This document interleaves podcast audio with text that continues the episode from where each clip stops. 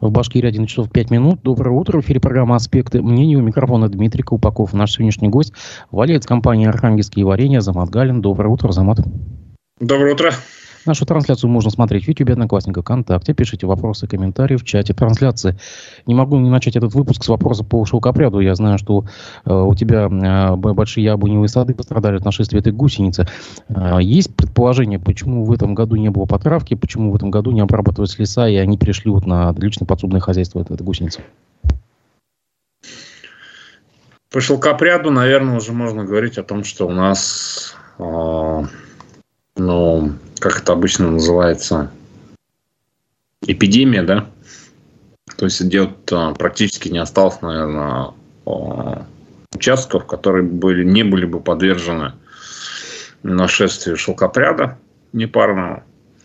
И все это результат, по моему мнению, бездействия а, должностных лиц, которые ответственны за это. У нас, а, вот, собственно говоря, и ты, и, в общем-то, и чиновники, и, в общем-то, население думают, что единственным а, методом борьбы с шелкопрядом является химический а, метод борьбы. Это применение различного рода там, пестицидов и так далее, которые, в общем-то, очень негативно отражаются не только на том, чтобы уничтожают, да, не только уничтожают шелкопряд, но в целом очень негативно отражаются на всей ситуации, а, то есть на всей этой фауне и флоре, которая есть в лесу.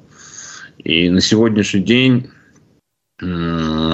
ситуация же а, развивается следующим образом. Вот в мире существует не только, ну и в Советском Союзе а, существовали не только химические там, способы борьбы э, с этим шелкопрядом, то есть он появился не вчера, не позавчера, там, не 2-3 года тому назад.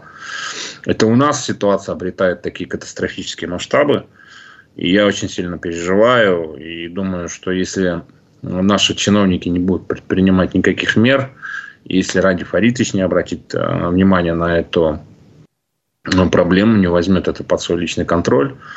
А у наших чиновников, которые ответственны, либо не хватает управленческого опыта, либо вообще не хватает опыта, либо они не хотят этим заниматься.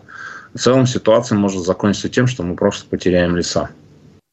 То есть не только там отдельно конкретно взятый Азамат там может потерять там яблоневый сад, да, а, значит, или там район какой-то может потерять э, там березу, дубы и так далее. А мы можем потерять в целом значит, на радость а, лесопереработчикам нашим, которые перерабатывают а, значит, лес у нас, мы можем это все потерять. И, в общем-то, шелкопрядом боролись и в Советском Союзе, шелкопрядом боролись, есть и мировой опыт, да, то есть как бы в Советском Союзе шелкопрядом боролись и с помощью паразитов, естественных паразитов. А, то есть э, шелкопряд это такой же организм живой, и шелкопряд он болеет. И существует масса э, заболеваний, которые, в общем-то, не влияют ни на человека, ни на животных, а поражают только этого шелкопряда. И в Советском Союзе вот этот способ борьбы применяли очень активно. Это очень эффективный способ борьбы. А что не, просто там, а, не просто там, допустим, у нас как применяют? У нас применяют либо авиацию для опыления лесов, а, либо какие-то там подручные средства, да, там трактора, прицепы и так далее. С их помощью опыляют леса там. В лучшем случае это сеприметрин какой-нибудь.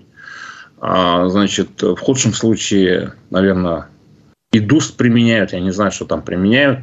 А, никто это не контролирует, какие там химпрепараты применяют. То есть, может быть, на бумаге, может быть, они пишут одно, а что по факту мы не знаем.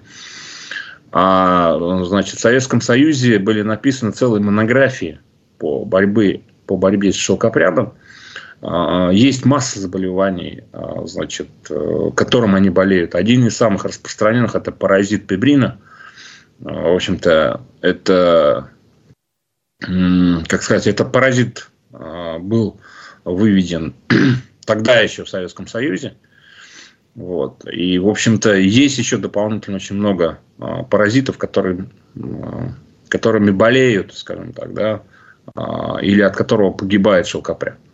То есть это один из а, таких способов борьбы с шелкопрядом. Есть другие способы борьбы с шелкопрядом. А, есть опыт стран, когда а, значит, страны, в том числе Турция, прибегают к таким биологическим способам борьбы. Биологический способ борьбы у нас в Советском Союзе тоже был распространен в 1949-1945 году. Он применялся, когда значит, шелкопряд активно начал заходить на территорию Советского Союза. Значит, применили биологический способ борьбы. Это жук. У того же шелкопряда есть естественный враг, который, в общем-то, активно его поедает. Это жук. Завезли этого жука и с помощью жука а, который, в общем-то, для а, нашей среды он безопасен, в общем-то, и в нашей среде он может спокойно жить и существовать вместе с нами, со всеми, да, вместе со всей этой а, флорой, которая нас окружает. Значит, этот жук активно очень, в общем, уничтожил весь шелкопряд, и этот опыт был признан одним из самых удачных. То есть, и по этому поводу достаточно очень много исследований. Я не знаю, почему наши чиновники – вот я не являюсь э, специалистом по шелкопряду, я стал вынужденно да, изучать все эти монографии и э, научные труды, э, которые даже в нашей библиотеке за Киев в огромном количестве есть. Пожалуйста, пользуйтесь научным фондом чем проблема? Извините, я прерву, но вот а? смотри, вот с тобой Минлесхоз не согласен. Вот в этом году а, площадь заселения лесов вредителем сократилась на 260 тысяч гектаров. Если вот в этом году 400 тысяч ну, как гектаров, они считают? а в том году было поражено 650. То есть на снижение идет поражение как бы лесов. Вот отчитывается Минлесхоз. И, а, если, также... если идет на сокращение, если идет на сокращение, они могут написать все, что угодно. Тем цифрам, которые дают чиновники, я не доверяю. Нужно проводить независимый аудит независимый общественный аудит. На сегодняшний день по ситуации мы видим, что полностью все Зауралье поражено шелкопрядом. Вот у нас э, на башкирский вот этот наш самый да, известный мед, липовый мед, э, я боюсь, что просто этого ну, меда больше не будет. Потому что вся липа, вот э, там за Урале, где в основном активно добывается у нас мед, она вся поражена шелкопрядом дошло до того, что вот э, вся территория Архангельского района поражена шелкопрядом. То есть еще немножко, и это все будет заходить уже как бы в Уфу. А, я не знаю, насколько в Уфе шелкопряд сможет прижиться с учетом там, загазованности и так далее. Но тем не менее, э, шелкопряд очень активно развивается. Я не знаю, откуда Минлесхоз берет эти цифры. Понимаешь? То есть, и доверять этим цифрам э, я бы не стал. Потому что буквально вот э, от меня э, в полукилометре лесополоса, а, значит, в котором еще никогда не было никакого шелкопряда. Но туда заходишь, там все уже поражено. Все дубы, ну, уже от дубов там скоро ничего не останется, дубовые рощи вот здесь вот рядом. Поэтому, ну, а, я думаю, что эта проблема не просто такая вот высосанная из пальца, и сидит там, а, значит, отдельно взятый Азамат и что-то выдумывает. Выйдите, пожалуйста, в ближайший лес, который рядом с вами находится, и посмотрите, что там происходит. А и, почему? в общем-то, а, а значит, поэтому я считаю, что в данной ситуации а, наши чиновники, которые ответственны за это, они бездействуют. И нужно немедленно это прекращать. Нужно обратить внимание ради Фаритича, что он должен это взять под контроль. И нужно привлечь прежде всего его внимание для того, чтобы он обратил внимание на эту проблему. И наши чиновники, в конце концов, должны понять о том, что существуют не только химические способы борьбы с шелкопрядом. Вот у нас, значит, я начал говорить о том, что есть естественный враг, да, а, значит, жук, который там а, поедает этого шелкопряда и кладку его поедает, уничтожает прежде всего кладку шелкопряда. Но есть ведь еще, еще у нас птицы, которые Вообще сам по себе шелкопряд, а вот если его взять, да, как, а, как вот биологический организм, это очень ценный источник протеина. То есть огромное количество протеина содержится в этом шелкопряде. На самом деле, а, значит, это очень, а, так сказать, очень полнорационный, достаточно богатый протеином корм, который даже в хозяйстве можно использовать и условно там, я не знаю, ну, кормить тех же самых кур, да, если у вас в хозяйстве есть, собирайте шелкопряд, не кормите а, комбикорм, собирайте этого шелкопряда и кормите свою птицу. И птица будет расти как на дрожжах. И, в общем-то, для птицы это а, такая, ну, как сказать, богатая пищесреда. И буквально два года тому назад, э, значит, я тогда находился в Заурале, в Баймакском районе зашел в лес и с удивлением для себя обнаружил, что в лесу такая гробовая тишина. э, ну, заходишь в лес, и в лесу тихо, понимаешь, то есть ничего не слышно. Почему ничего не слышно? А птицы нету. А куда подевалась птица? Воробья нет, перепелок в лесу нет, вообще не осталось. А, значит, э, мы по сети тогда связались с одним орнитологом из Подмосковья. Он приезжал, он был тоже в шоке. То есть, как бы, но не проводилось, конечно, никаких специальных исследований. Мы просто так проехались по лесу. И нету птицы. Куда подевалась птица? Вся птица уничтожена. Птица уничтожена благодаря, опять-таки, да, вот, э, значит, тому, либо одна из причин – это обработка полей, да, применяются различные там пестициды, гербициды и так далее. Птица это все поедает и погибает. Либо есть какая-то другая причина, почему у нас птицы нет. Воробья не осталось.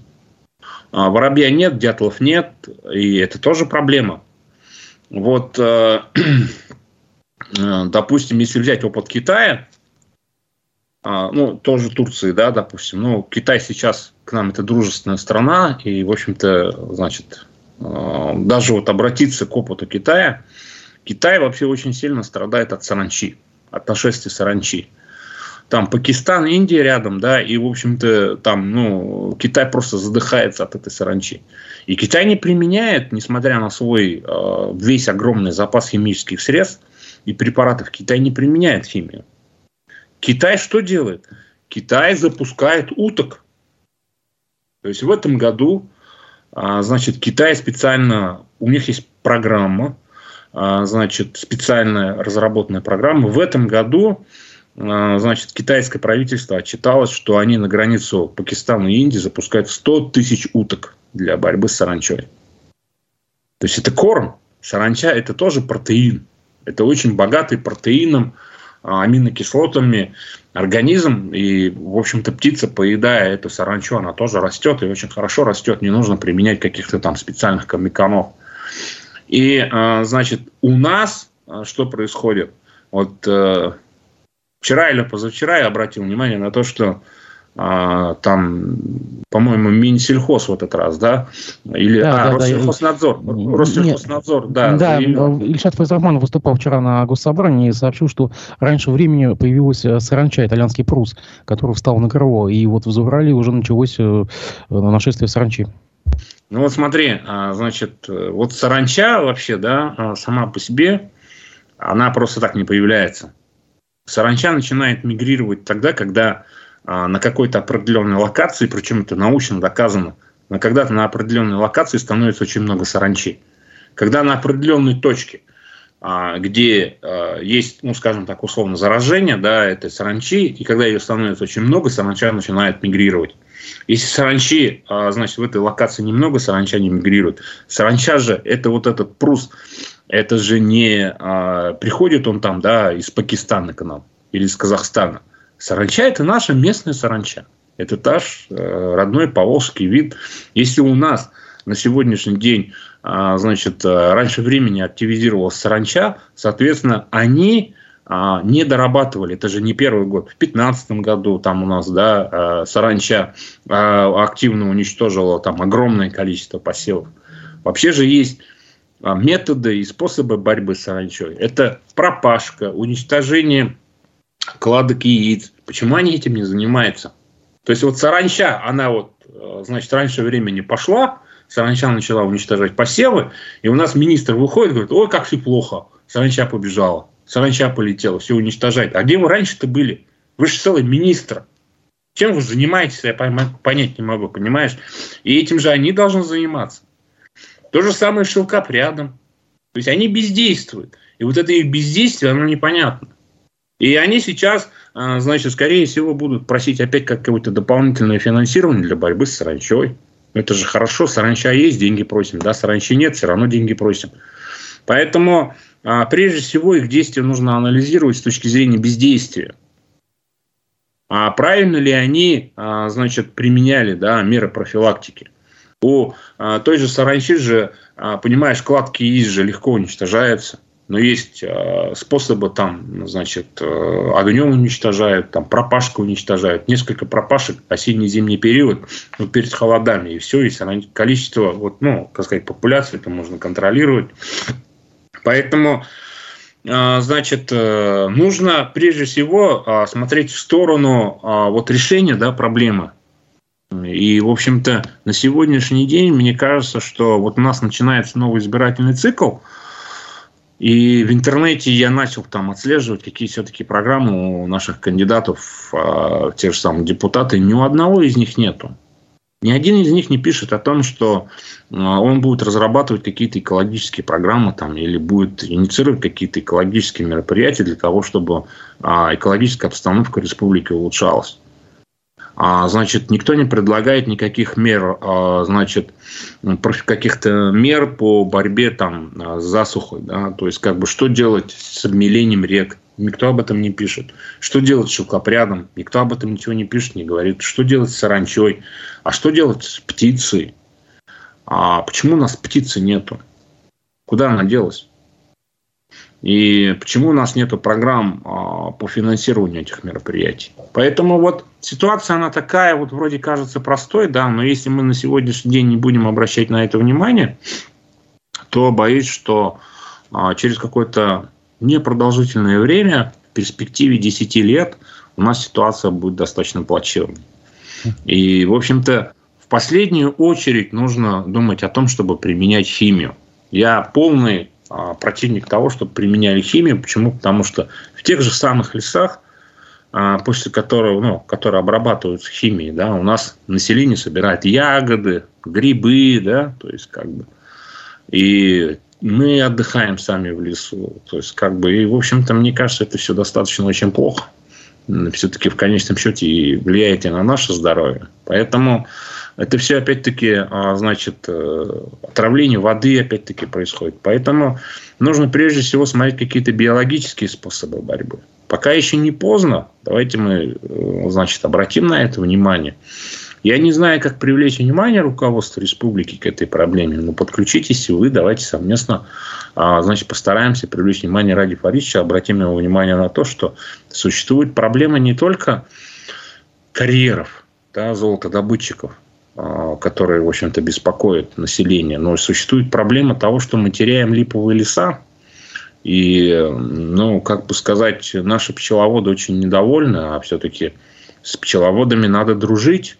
Э, несмотря на то, что их у нас в республике может быть не так много, но для большинства нашего населения пчеловодов это основной источник дохода.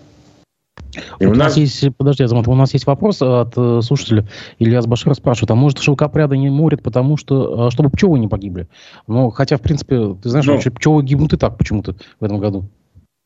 Один из аргументов, а, значит, того, что шелкопряд э, ну, как сказать, не применяет химпрепараты для борьбы с щелкопрядом в лесах, это как раз-таки мор пчел.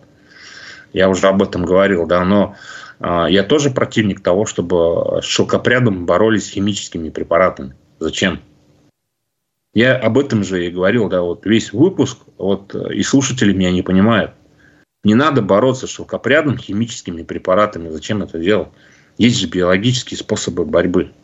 Давайте, а, значит, э, думать над тем, как, э, ну, в смысле, не думать над тем, да, а использовать научные достижения советского периода, бороться с шелкопрядом с помощью паразитов, его заболеваний. Это первый способ борьбы. Второй способ борьбы можно, э, значит, создать условия, значит, для того, чтобы распространялся жук, который поедает кладку яиц этого шелкопряда. Это второй способ. Третий способ – можно же разработать программу, да, сначала разобраться, почему птицы исчезли, потом разработать программу, а, значит, по а, значит, да, как сказать, по, по поддержке, да, вот этой популяции необходимой птицы в лесу. Куда птицы-то делась? Перепелки куда делись в лесу? Ни, ни одной перепелки в лесу не осталось. Это же очень странно. Вам не кажется, что это странно? Как бы вы заходите в лес и никого в лесу не видите. Вы никого в лесу не видите, и поэтому, значит, э, никого не осталось, кроме шелкопряда. Ну и скоро деревьев не останется. То есть, как бы даже комаров в лесу не видно, понимаешь? То есть, как один шелкопряд летает там. Поэтому я еще раз обращаю ваше внимание, вот пытаюсь и ваших слушателей убедить, да, и у меня, похоже, не получается, но нам предстоит достаточно сложная задача убедить руководство в том, чтобы изменили методы и способы борьбы с этим, э, с этим паразитом. И если а, значит, есть у нас ответственные чиновники. А, вот, кстати, вот говоря про а, ту же саранчу, да, если у нас есть на сегодняшней ситуация, когда саранча распространяется, это же достаточно просто вообще в целом по управленческому по управленческой вертикали это должно как происходить? Вот появился саранча, и откуда это пошло распространение да, этой саранчи. Соответственно, как минимум глава этого района, я не знаю, правда, какой район, да, глава этого района, заместитель по сельскому хозяйству, Россельхознадзор, они должны быть уволены за некомпетентность. Почему это не делается? Увольняйте. Если люди не принимали никаких мер профилактики а, и борьбы с саранчой, что они там делают? Либо глава просто некомпетентен, не знает о том, что у него есть такая проблема, и зам его некомпетентный. Россельхознадзор вообще там, значит, не в курсе. Понимаешь? Что они делали осенью и зимой? Какие меры предприняли для борьбы с саранчой? Почему сейчас бюджет должен тратить миллионы, а может быть и миллиарды на, борьбы, на борьбу с, этой, с последствиями нашествия саранчи? Вот, ну, с мелочей это все начинается, и поэтому мы превращаемся... Э, нужно понимать, что мы, на, наверное, входим э, в какой-то достаточно очень серьезный глобальный сдвиг, да, а, вот этих вот а, температур там и так далее, да, какие-то глобальные климатические изменения происходят, и все больше и больше а, будут происходить какие-то вот такие вот изменения, и мы должны быть очень гибкими. Мы должны быть очень гибкими и должны быть готовыми к тому, что будут происходить какие-то изменения, и мы должны на них очень быстро реагировать. И не всегда нужно для этого использовать какие-то химические средства. А, самый простой способ, наверное, взять и засыпать всю республику дустом, да, чтобы не только тут тараканы и шелкопряд, да, значит, э, помер, но и мы вместе с ним. Поэтому, а, значит, э, нужно принимать какие-то меры, биологические меры, и нужно обратить внимание а, именно в целом на экологическую ситуацию в республике. Все очень плохо вот в плане экологии. В плане воды в Уфе все очень плохо. Мы всю зиму, всю зиму, а, осень, зиму и весну применяем в Бионорд. Ну, средство такое, да, которое противогололедное средство применяем. А что происходит весной? Весной все вот это попадает в белую. Все смывается. Понимаешь? Все. И вот а, я несколько лет подряд пытаюсь убедить руководство не применять в силу вот особенностей расположения Уфы не применять э, вот эти вот средства, препараты для борьбы с гололедом в Уфе, искать какие-то новые средства. Ну, хотя бы, я не знаю, там, дистиллярную жидкость, да, которая там в соде в огромном количестве находится. То есть, и вот в этом плане не удается ничего сделать. Я думаю, что в конце концов нужно нам начинать э, обращать внимание руководства на то, что экологические проблемы, они находятся, ну, как бы сказать, становятся очень актуальными на сегодняшний день. Ну вот вкратце так, в двух словах. Если, если я смог хотя бы тебя убедить в том, что шелкопрядом не надо бороться с помощью химии, я думаю, что это уже будет уже хорошо.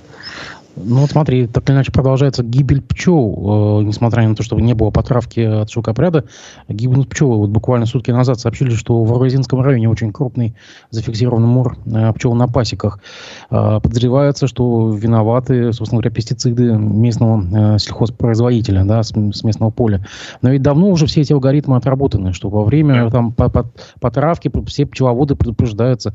Э, это уже, по-моему, и на законодательном уровне все отрегулировано, зарегулировано. Там уже уже... Э, почему все это происходит? Из года в год. Все из года в год они мрут, хотя это легальные стационарные пасеки, и все равно они помирают ну, буквально пачками. Из-за чего? Что, что не, это недоработка, это недоработка местной администрации.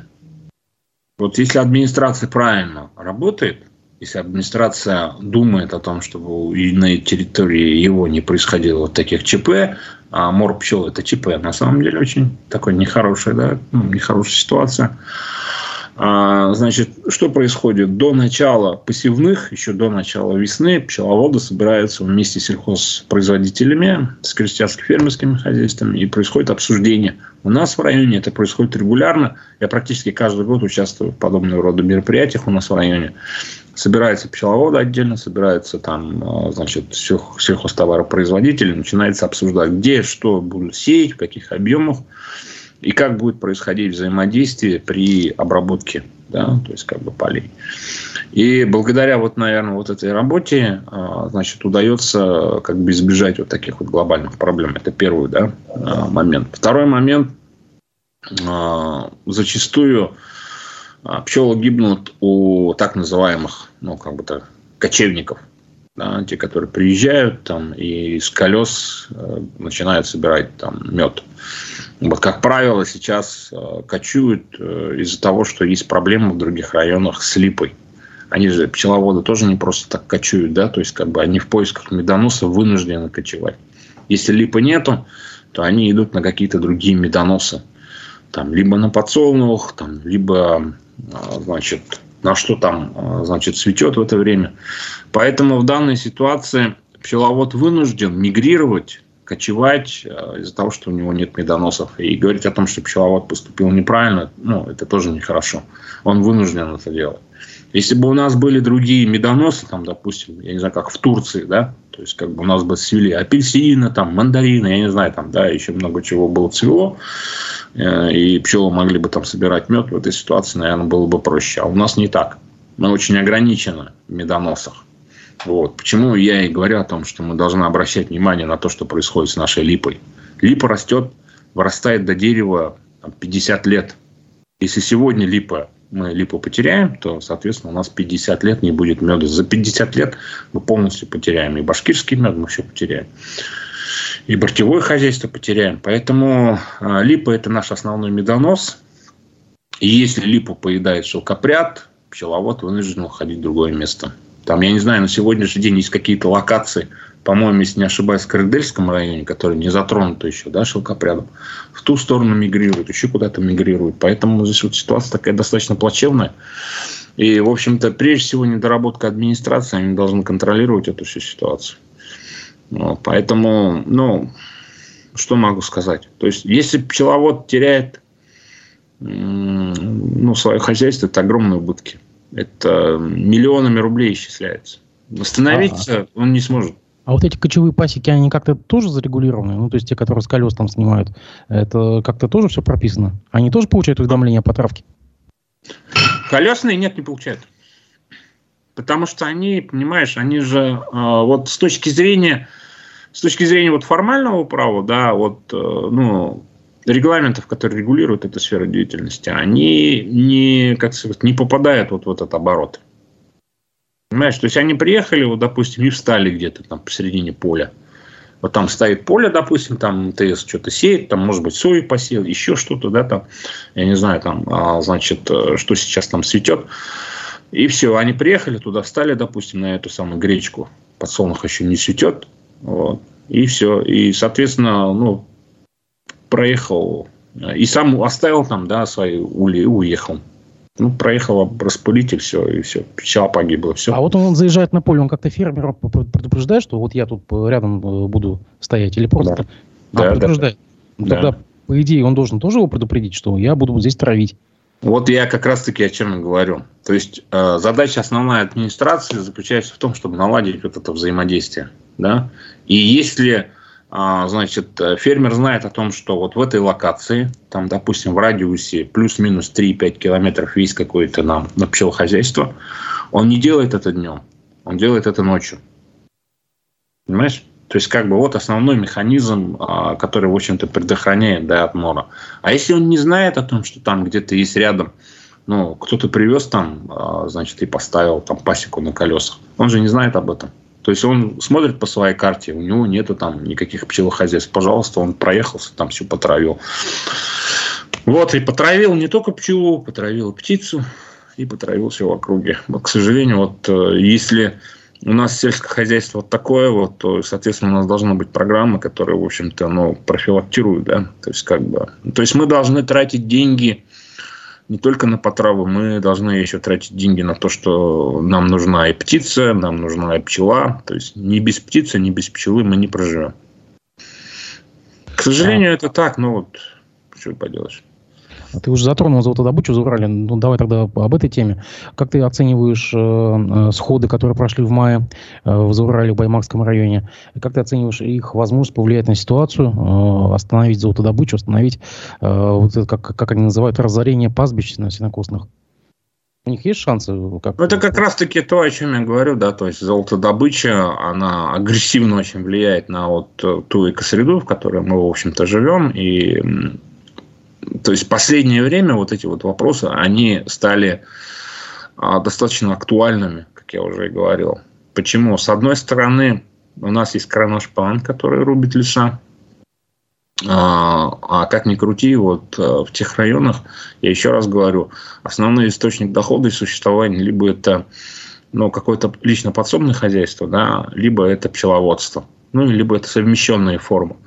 И в той и другой ситуации мы завязаны вот на той эко-среде, в которой мы живем. Если рядом с нами в радиусе там, ну, 50-20 километров а, значит, разрушается пастбище, то, соответственно, вот это личное подсобное хозяйство, оно автоматически теряется кормовой базы. У нас э, очень ограниченная кормовая база. Ну, во-первых, как бы КРС мы привыкли кормить да, сорными травами. Мы специально не выращиваем каких-либо там, ну, высокопротеиновых кормов, опять-таки, потому что у нас нет денег. И мы не закупаем комбикорма для содержания КРС, потому что комбикорма стоит очень дорого. Ну вот, грубо говоря, 40 килограмм комбикорма для КРС будет стоить 1200 рублей. Ну вот и посчитай. А, во сколько может обойтись а, значит, специализированное кормление КРС. Никто этим заниматься не будет. Поэтому все привязаны к тому, что есть рядом. И приходится а, значит, кормить скотину сорными травами, которые вокруг есть, скосим сена, кормим сеном, да. И если это в округе начинается уничтожаться, то у нас вообще ничего не остается. И поэтому э, эта проблема, она, в общем-то, как сказать, то есть если исчезает кормовая база, исчезает полностью населенный пункт. То есть она просто вымрет, ничего не останется. Люди просто уедут оттуда, да, уедут, вынуждены будут искать какие-то новые места для проживания. А, ну, либо в города уедут, да, то есть как бы либо в какие-то другие населенные пункты, вынуждены будут это все продавать и так далее. Поэтому это такая достаточно серьезная проблема. А она не просто от того, что вот людям там хочется, значит, выйти и, значит, поучаствовать в каких-то политических мероприятиях. Люди вынуждены этим заниматься. А, вынуждены заниматься, потому что они не видят перспективы, да, то есть как бы проживания в данной, как сказать, данной территории. И поэтому они приобретают очень такой достаточно большой масштаб. И э, для того, чтобы вот э, всю эту ситуацию э, погасить, необходимо комплексно подходить. Комплексно это означает решить проблему с водой, загрязненной водой, э, решить проблему с лесами, э, остановить вырубку либо и, э, значит, остановить вот эту золотодобычу. По, ну, не только золотодобычу, да, вообще целом карьерную разработку. То есть там, ну, уничтожает же не только золотодобыча, а плюс еще добыча ПГС и незаконной добыча ПГС это все уничтожает. Там и добыча грунта и так далее, и так далее. Там очень много чего добывается. В общем, то, что уничтожает опять-таки в округе то, что там, в общем-то, кормят население. Поэтому, в общем-то, я и очень сильно надеюсь на то, что а, вот в этом новом электоральном цикле да, найдется хоть один человек, депутат, который, в общем-то, будет предлагать разработку каких-то комплексных мероприятий по всей этой ситуации. Но либо же, не знаю, может быть, у Ради Фаридовича ну, возникнет какая-то программа, а, мы после этой После этого избирательного цикла входим в новый избирательный, войдем в новый избирательный цикл, да, уже выборы будут главы, губернатора региона. И, возможно, может быть, у Ради Фаридовича будет какая-то программа, которая, в общем-то, ну, в целом, надо ситуацию рассматривать в целом полностью, а не так вот золотодобыча, там еще что-то, еще что-то. А нужно в целом а, нарисовать нашу экологическую карту проблем, и мы должны себе прекрасно понимать о том, что будет с нами через 10 лет, через 20 лет, там, через 30 лет и так далее. Что будет происходить. Вот. Поэтому здесь вот э, еще раз обращаю внимание на то, что если чиновники какие-то в районах на местах не дорабатывают, их просто надо увольнять и все. Зачем с ними возиться? Вообще не понимаю. Ты вот просто вспомнил про депутатов. Я я тут сейчас припоминаю, что КПРФ, Риском КПРФ осудил своих членов, которые участвовали в сходе в Заурале. Это буквально ну, абсурдная ситуация, когда депутаты, собственно говоря, своим народом общаются на сходе, и за это их буквально предо... Я а, вот по этому сходу, вот конкретно по этому сходу, последний сход был, да, по-моему, если не ошибаюсь, Баймаки же, да, он был. Вот, Тимясов. А. Что-то такое, да, Баймак. Да. Тимяс это Баймак, да. Последний крупный сход, где ну, вот говорят о том, что звучали какие-то политические лозунги и так далее. Но нужно понимать, что любое политическое, ну, любое социальное, экологическое э, движение, в конце концов, оно перерастает в политическое. Рано или поздно происходит вот тот перелом, когда начинают звучать политические лозунги. Они начинают звучать тогда, когда люди не, выход, не видят перспективы решения проблем. Если там, допустим, приезжает какой-то чиновник, да, говорит, вот я приехал, там, да, поклонитесь мне все. Ну, примерно там, говорят, такое отношение было к людям, да, ну, нехорошее со стороны какого-то чиновника. Я сам, а, ну, э, анализирую только по тем коротким ремаркам, которые были в социальных сетях, и, в общем-то, ну, специально не отсматривал, там, не отслеживал да, эту ситуацию. Если чиновники будут приезжать и вот ну, таким образом высокомерно вести себя в общении с людьми, да, конечно. Люди, которые там собрались, там, наверное, собралось огромное количество людей, там, с нескольких районов, говорят, люди приехали, да, там, как сказать. С одного Тимяса же, наверное, нельзя было собрать там несколько тысяч человек, так же, да? Поэтому люди, скорее всего, приехали из разных районов, и это тоже нужно понимать. И если э, чиновник себе позволяет вот такое вот высокомерное тон общения, то люди, конечно, да, они скажут, а что этот человек к нам приехал? Он приехал не для того, чтобы решать проблему, а приехал э, для того, чтобы, а, либо попытаться заглушить этот протест, да, то есть как самый лучший чиновник для чего приезжает? Ну, заглушить этот протест.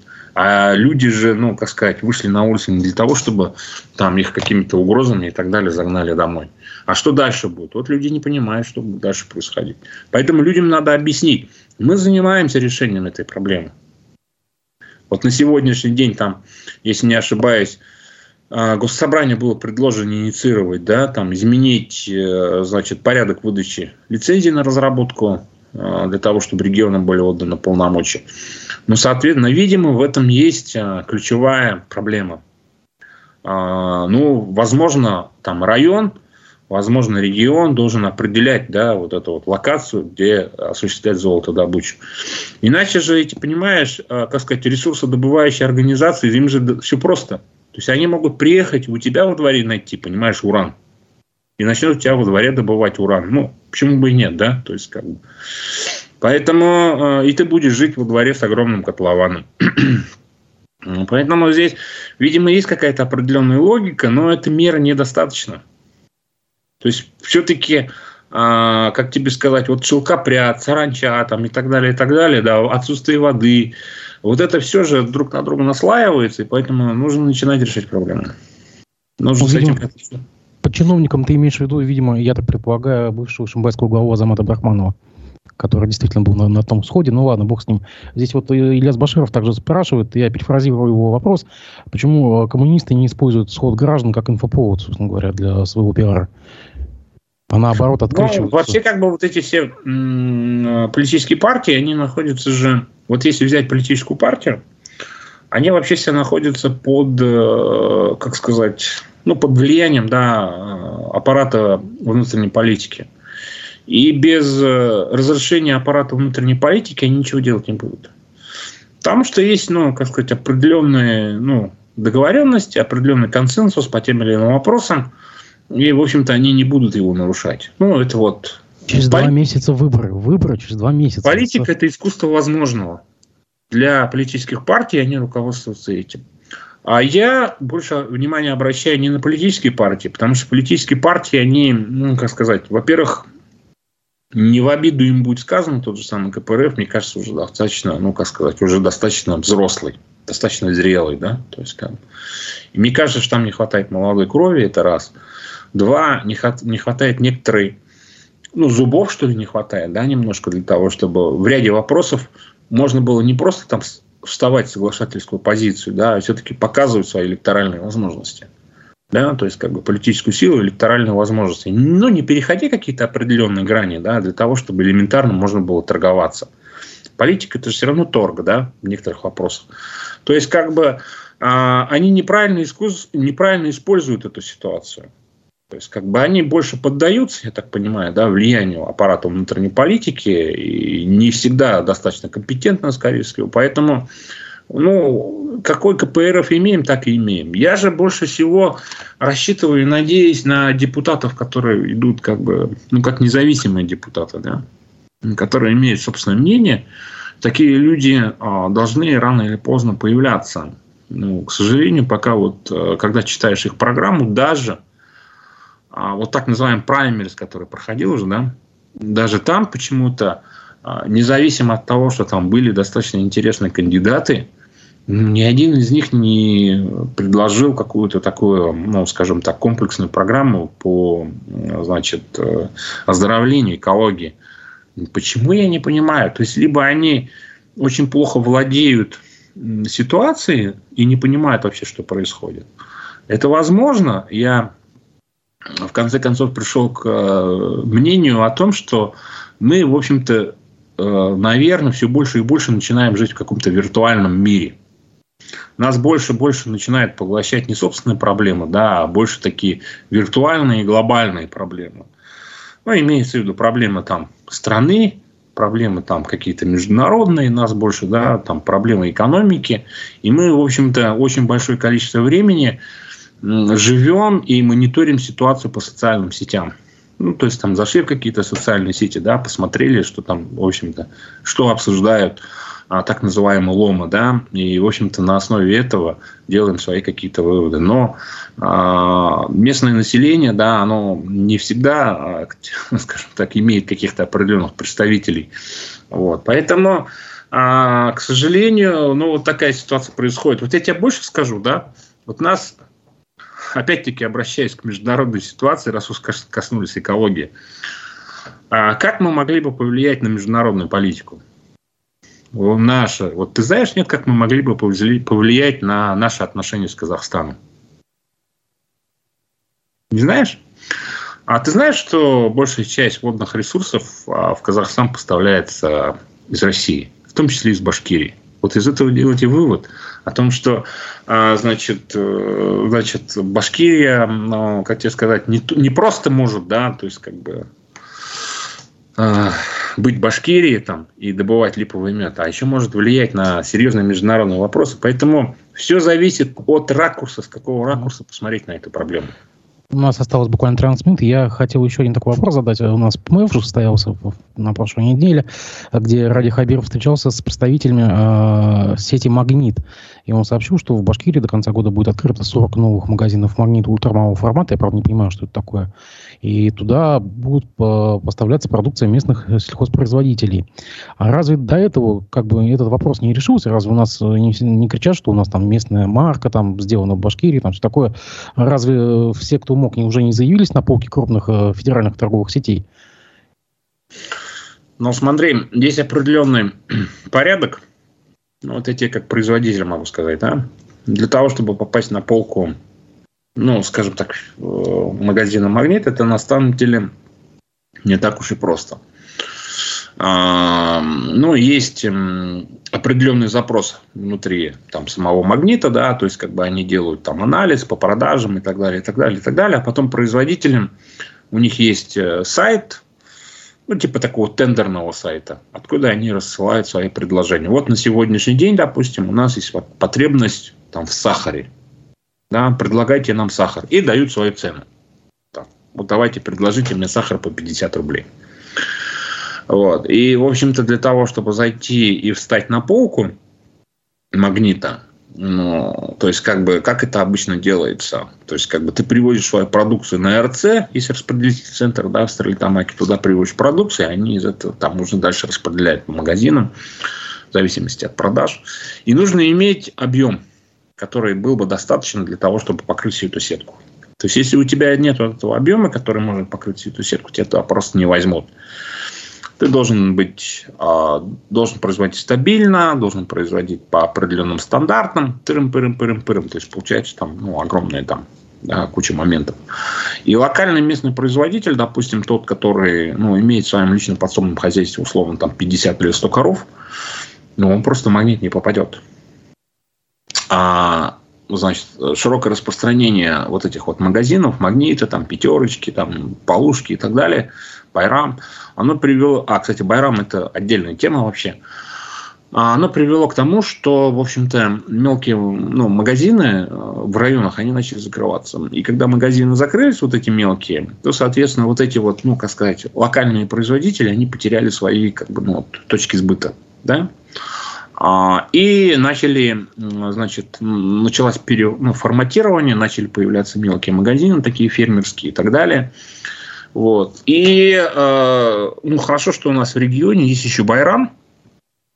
Я не забываю никогда о них упоминать, хотя я у них, ну, как сказать, не, не, не торгуюсь, да, у них с ними не сотрудничаю, это не реклама. Байрам, а, он всегда обращал внимание именно вот на местных локальных как бы, производителей и всегда в первую очередь старается с ними работать. Ну, кстати, Полушка раньше то же самое делала и открывала магазины вот такие вот фермерские. По крайней мере, в Уфе они там несколько магазинов переформатировали и сделали их под именно вот фермерскую продукцию. И, в общем-то, то, что касается малоформатных магазинов э, «Магнита», это магазины у дома – вот. Э, встречал, наверное, да, магазины типа дворика. Ну да, да, да. Вот. И малоформатные магазины – это новый тренд. А, значит, где, ну, допустим, если в самом магните молоко может стоить условно, я сейчас говорю просто, к примеру, 50 рублей, то в малоформатном магазине типа как э, фермерская продукция, она может стоить там и 60 рублей, и 70 рублей, и 100 рублей. Вот малоформатные магазины работают немножко в другой ценовой категории. И, соответственно, магнит уже давно для себя принял вот эту новую стратегию движения именно вот в этом направлении, в том числе и занимать вот эту нишу. Но это не дискаунтер, это не дискаунтер. Они э, планируют работать именно вот, как тебе сказать, с привлечением, да, вот якобы вот этой вот, ну как сказать, местной фермерской продукции. То есть они хотят пойти на следующий этап. Они сейчас на сегодняшний день хотят полностью вытеснить из рынка а, вот наши магазины, фермерские магазины частные, которые есть, да, мелкие магазины. В конце концов, а, это, ну, это же тоже конкуренты, да, они оттягивают большую часть а, денег населения. То есть зачем идти, допустим, где-то за два квартала в магнит, когда основная часть покупок вечером совершается во дворе ты приходишь домой, и если тебе нужно купить хлеб, ты не пойдешь там в магнит, да, там через два квартала. Ты зайдешь во дворе, в свой мелкий магазинчик, который есть там, куда привозят кармаскалинский хлеб свежий. Ты заходишь туда, покупаешь свежий кармаскалинский вкусный хлеб, попутно покупаешь молоко, попутно, ну, там покупаешь еще чего-то, там, пиво, там, и так далее. Так, вот тебе, пожалуйста, ну, как сказать, средний чек нарисовался, да, а ты пошел только за хлебом. И, соответственно, магнит начинает двигаться в этом направлении – понятная стратегия. Рынок есть рынок. Вот. То есть я бы, заходит во дворы, получается.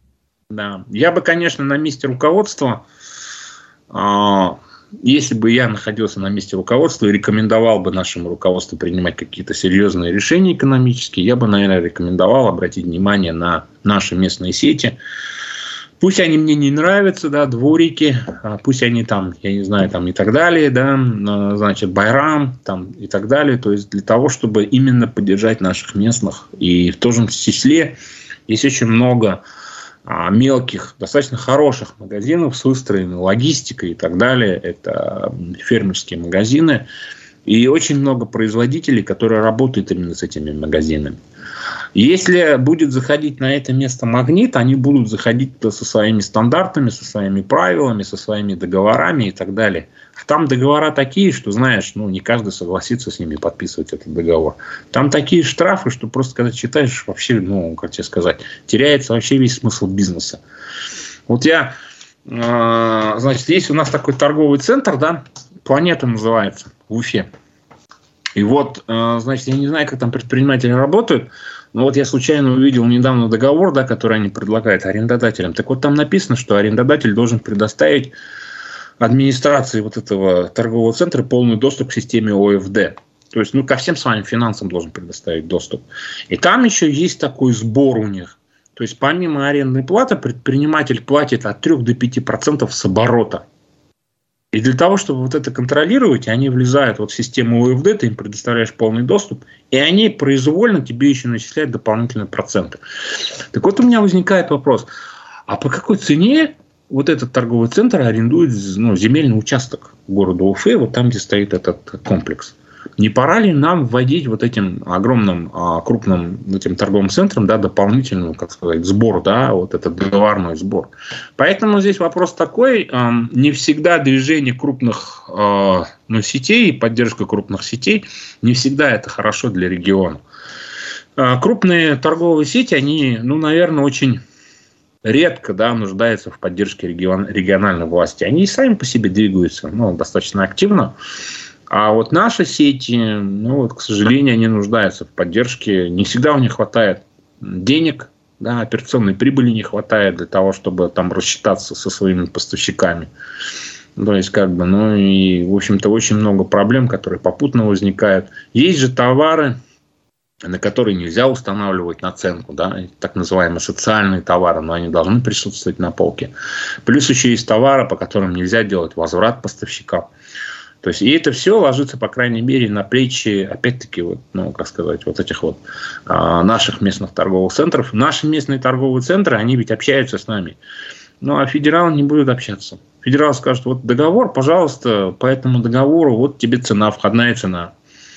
Ты им скажешь, ну, у меня молоко стоит 52 рубля, они скажут, ну, давай 45 рублей и вынужден будешь, в конце концов, ну, то есть, как бы, да, либо работать э, по другим качественным параметрам, либо должен будешь что-то придумывать для того, чтобы у тебя молоко стоило там 45 рублей. Я утрирую, я не говорю, что это факт, я просто утрирую, да. То есть, как бы, поэтому в данной ситуации, конечно, ну, как сказать, еще а, когда в 2010 году, помнишь, да, если помнишь, конечно, когда Ювалов и Хамитов заводили в регион Магнит, да, и все эти федеральные центры, торговые магазины, да, у нас Муртаза Губайдолжи всегда был противником того, чтобы эти магазины заходили в районы. И у нас в районах, в общем-то, были а, вот эти мелкие магазины, потому что они все прекрасно понимали, что именно эти мелкие магазины обеспечивают да, реализацию продукции местных производителей. Там сметана, молоко, хлеб и так далее, и так далее, да, то есть как бы значит, тот же самый вот хлеб в районах а, Райпо, если хлеб выпекала, она продавала в своих магазинах. А как только значит, зашли эти крупные магазины, а, значит, магазины Райпо ну, умерли, да, то есть как бы. И э, я понимаю, что с точки зрения потребителя это хорошо, когда заходит к тебе, ну, чистый большой магазин, э, значит, с хорошим обслуживанием, с хорошей продуктовой линейкой. Это все очень хорошо. Это все очень круто. Для потребителя именно так и должно быть, а не, а не иначе, да, то есть как бы, а не вонючий какой-то магазин там с протухшими овощами и продуктами. Но те же самые местные магазины, а, значит, почему они жили в такой ситуации? У них не хватало операционных, да, операционной прибыли для того, чтобы ну, прийти к новым стандартам. Им никто не говорил, как эти стандарты достигать и так далее. И никто не помогал им в этом. А если бы регион в этом и помогал, то у нас были бы достаточно хорошие, качественные местные магазины, которые могли бы конкурировать там, да, с теми же самыми ну, крупными федеральными сетями. Вот. Но я, я еще раз говорю, рынок есть рынок. Искусственно регулировать этот рынок, наверное, невозможно. Можно просто поддерживать местных производителей. Нужно обращать на них внимание. Потом буквально последние две минуты. Завершающий вопрос. Смотри, здесь производители сидра попросили ввести минимальную цену на напиток в 100 рублей за литр э, с целью вытеснить э, с рынка контрафактную продукцию, вот пишут Forbes. Однако крупные пивоварни, тоже выпускающие сидр, выступают против этого, отмечая, что рост цен заставит потребителей перейти на дешевый суррогатный алкоголь. Я напомню, что это произошло буквально после трагедии в Поволжье, где 32 человека погибло от потребления напитка мистер Сидр. А, на твой взгляд, э, поможет ли введение минимальной да. цены? Мы же а, с тобой в эфире, да, обсуждали, когда, значит, вот эта ситуация произошла, мы с тобой обсуждали в утреннем эфире, да, вот эту ситуацию с мистером Сидором. И я тогда уже говорил о том, что необходима минимально розничная цена. А, сидор на полке а, не может стоить, там сидор или пиво на полке не могут стоить 50 рублей за литр, когда там акцизов только на 25 рублей. Поэтому я поддерживаю эту меру. э, я был в числе тех э, инициаторов и сторонников введения минимальной розничной цены. Возможно, какая-то часть, ну, как сказать, потребителя действительно может уйти в какой-то теневой сегмент неконтролируемый, да, но на сегодняшний день, по крайней мере, здесь у нас в регионе, значит, если будет введена минимально розничная цена, то, по крайней мере, а, те же, мы сможем конкурировать с теми же самыми крупными производителями. Почему крупные производители, а, ну, пивоваренные производители, да, ну, крупные сидроделы, почему они выступают против? Я их прекрасно понимаю. У коллег а, литр пива, ну, как сказать, если они льют миллионы литров, стоит дешевле, чем у меня. Потому что, ну, я, допустим, сырье а, не могу позволить себе купить там миллионами да, тонн, и не могу позволить себе поставить линию, которая льет миллионы тонн. И поэтому у меня высокая себестоимость. Но если нас э, приведут к одной ценовой полке, то мы уже начнем конкурировать. У нас будет крафт, у них будет такое. Ну, мне кажется, это очень хорошо. Ну, по крайней мере, с моей позиции, да, это кажется, что это хорошо. То есть, как бы, ну, ну как если... думаешь, а, а чего обе победит? Вот э, я потому что скажу, что в лагере противников Эфес, Балтика, Heineken, то есть, как бы, достаточно очень крупные пивоварни. Минфин уже поддержал. Минфин поддержал это. И, в общем-то, понимаешь, с точки зрения вообще в целом развития рынка, это минимальная розничная цена – она уже, как бы сказать, давно назрела. На крепкий алкоголь минимальная розничная цена введена давно, а слабоалкогольный рынок всегда там где-то болтался, понимаешь, то есть как бы всегда у нас существовал такой дисбаланс цен. Там литр пива от 46 рублей, там, условно, да, то есть как, как такая цена возникает, я, я не понимаю просто, как она вообще возможна. Ну, поэтому пусть будет единое, а, единое ценовое регулирование, а там дальше посмотрим, ну, как сказать, к чему придем. Не все так плохо, мне кажется. Спасибо тебе большое за то, что нашел возможность выйти в эфир. Благодарю всех с наступающими выходными. Всего доброго. Всего доброго.